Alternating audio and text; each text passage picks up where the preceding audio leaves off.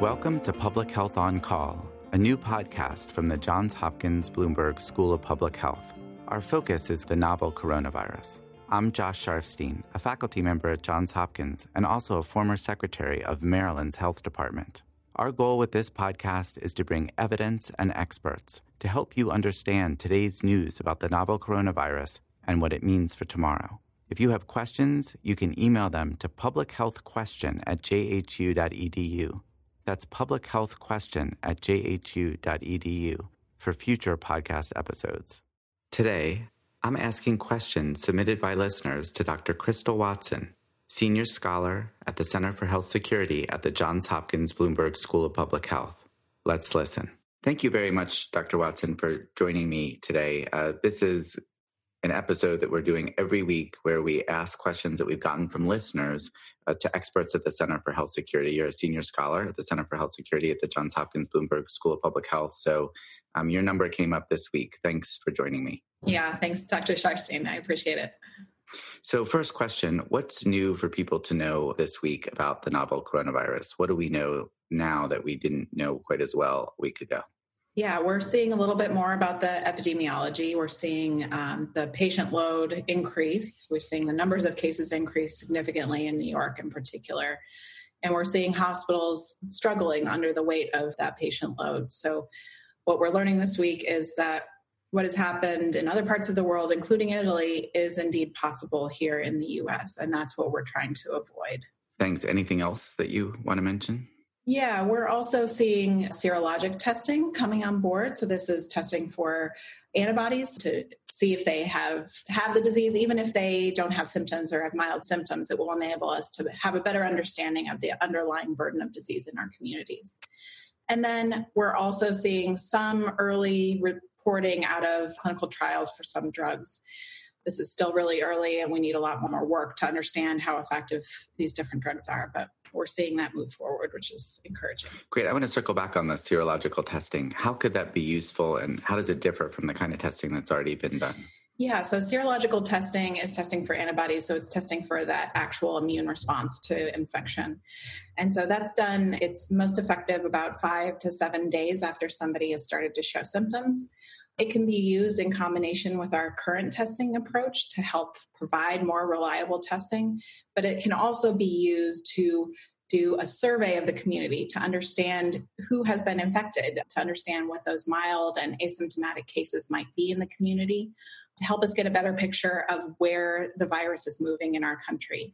And we also need that to support steps going forward if we're going to lift these social distancing measures eventually serologic testing is going to be really important for that to know who's been infected have some sort of certification that they've been infected they can go back out into the community so it can support a lot of our different public health measures that we want to, to implement Right. And all that will probably depend on research to really understand how much protection those antibodies give. Absolutely. So some early indications are that it does give some protection, but we don't know how durable that immunity will be yet. So we need more. But it at least there. creates the opportunity for that kind of potential approach to reopening society. And as I understand yeah. it, the current testing is really testing for the presence of the virus right now in someone.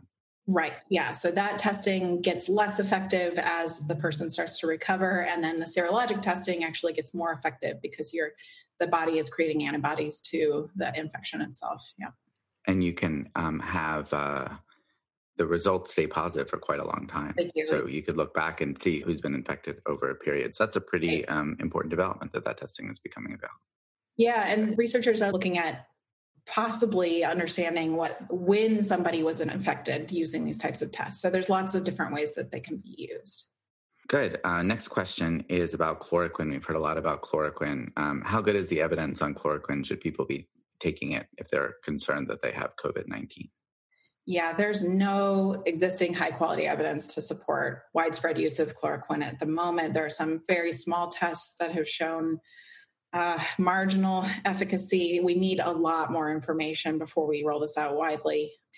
And I think we've heard some stories in the news about people trying to self medicate and that going horribly wrong. So it's it's important not to jump the gun on this one. What about ibuprofen? There are still circulating stories that people should absolutely avoid ibuprofen. Um, with COVID 19? Yeah, I don't think we see the evidence for that either. So it really has gone kind of viral and without a lot of scientific basis. So it needs further uh, study, but we haven't seen the evidence for that. So we really need to look for recommendations from, let's say, CDC or yeah. FDA or other health authorities on these things rather than necessarily believing every uh, headline that crawls across the screen. Yeah. World Health Organization is also looking into this and, and making recommendations. So why is evidence so important? You know, why not just give it a try? Well, uh, I mean, there are a lot of there's a lot of harm that can come from rolling drugs out prematurely. We don't know what the downstream effects are on individuals. We don't know what those what those accumulative effects would be in the future. And so we don't want what's being popularly said in other contexts the the cure to be worse than the disease itself. And so we need to make sure that we balance these risks. And the evidence can give us a much better idea of what's effective and what is harmful. We also don't want to give people false hope and have them take something that they think is going to reduce their risk when then they go out into the community and get sick. There's a lot of important reasons we need this evidence.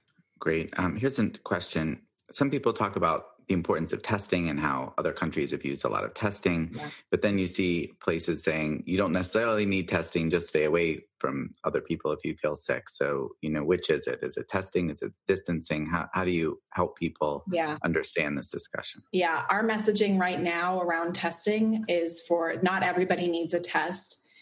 And this is because largely because we don't have tests, enough tests for everyone. So Right now, we need to save those tests for the people who need them most.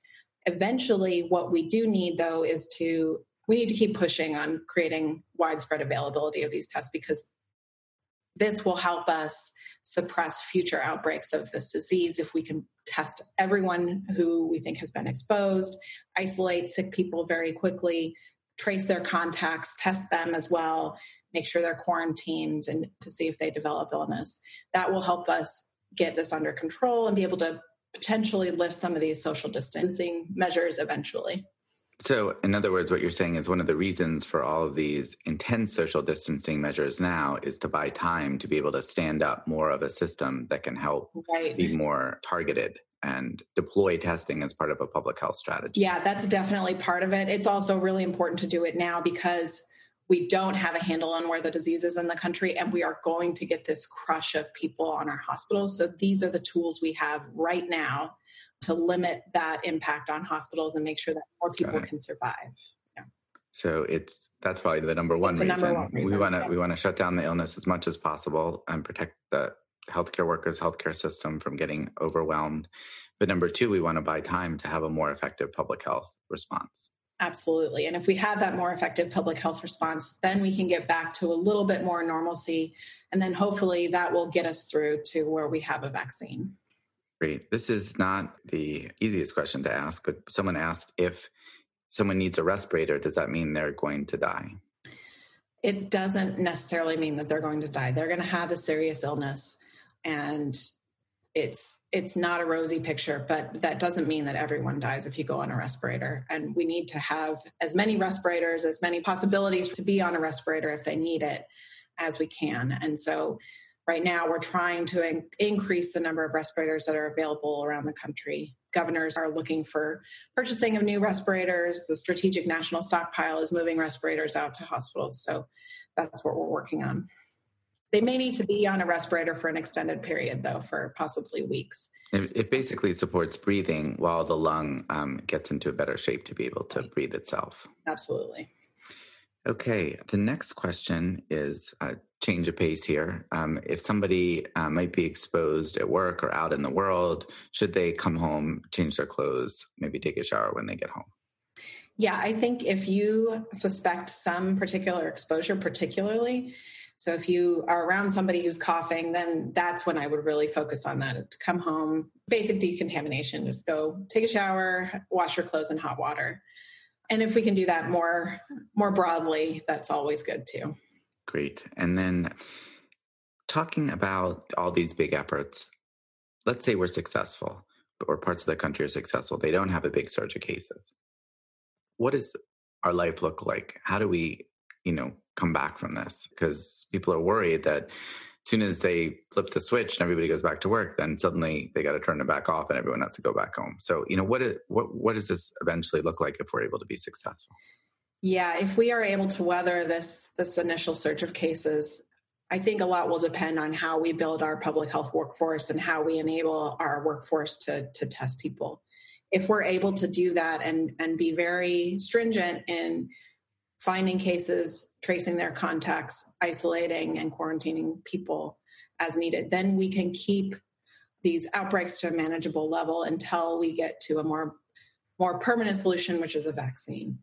So I don't think our society is going to go right back to normal um, when we start lifting these measures. There is going to have to be this steady level of managing this pandemic.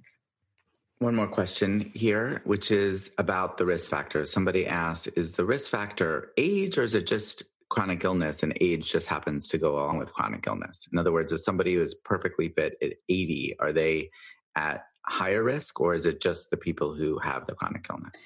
Yeah, it's it's both. It really is both. We're seeing younger people with chronic illnesses get very sick and we're seeing older people without chronic illnesses get very sick. So one thing we see in coronaviruses is this thing called immunosenescence. So as your immune system ages, it gets a little bit less efficient. And so that in itself is a risk factor. When you have an older immune system, it's not able to amount as an effective an attack on this virus.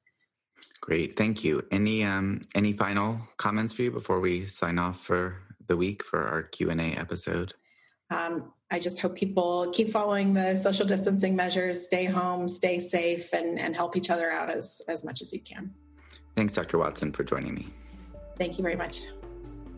Thank you for listening to Public Health on Call, a new podcast from the Johns Hopkins Bloomberg School of Public Health. Please send questions to be covered in future podcasts to publichealthquestion at jhu.edu. That's publichealthquestion at jhu.edu. This podcast is produced by Josh Sharfstein, Lindsay Smith Rogers, and Lamari Morales. Audio production by Niall Owen McCusker with support from Chip Hickey. Distribution by Nick Moran. Thank you for listening.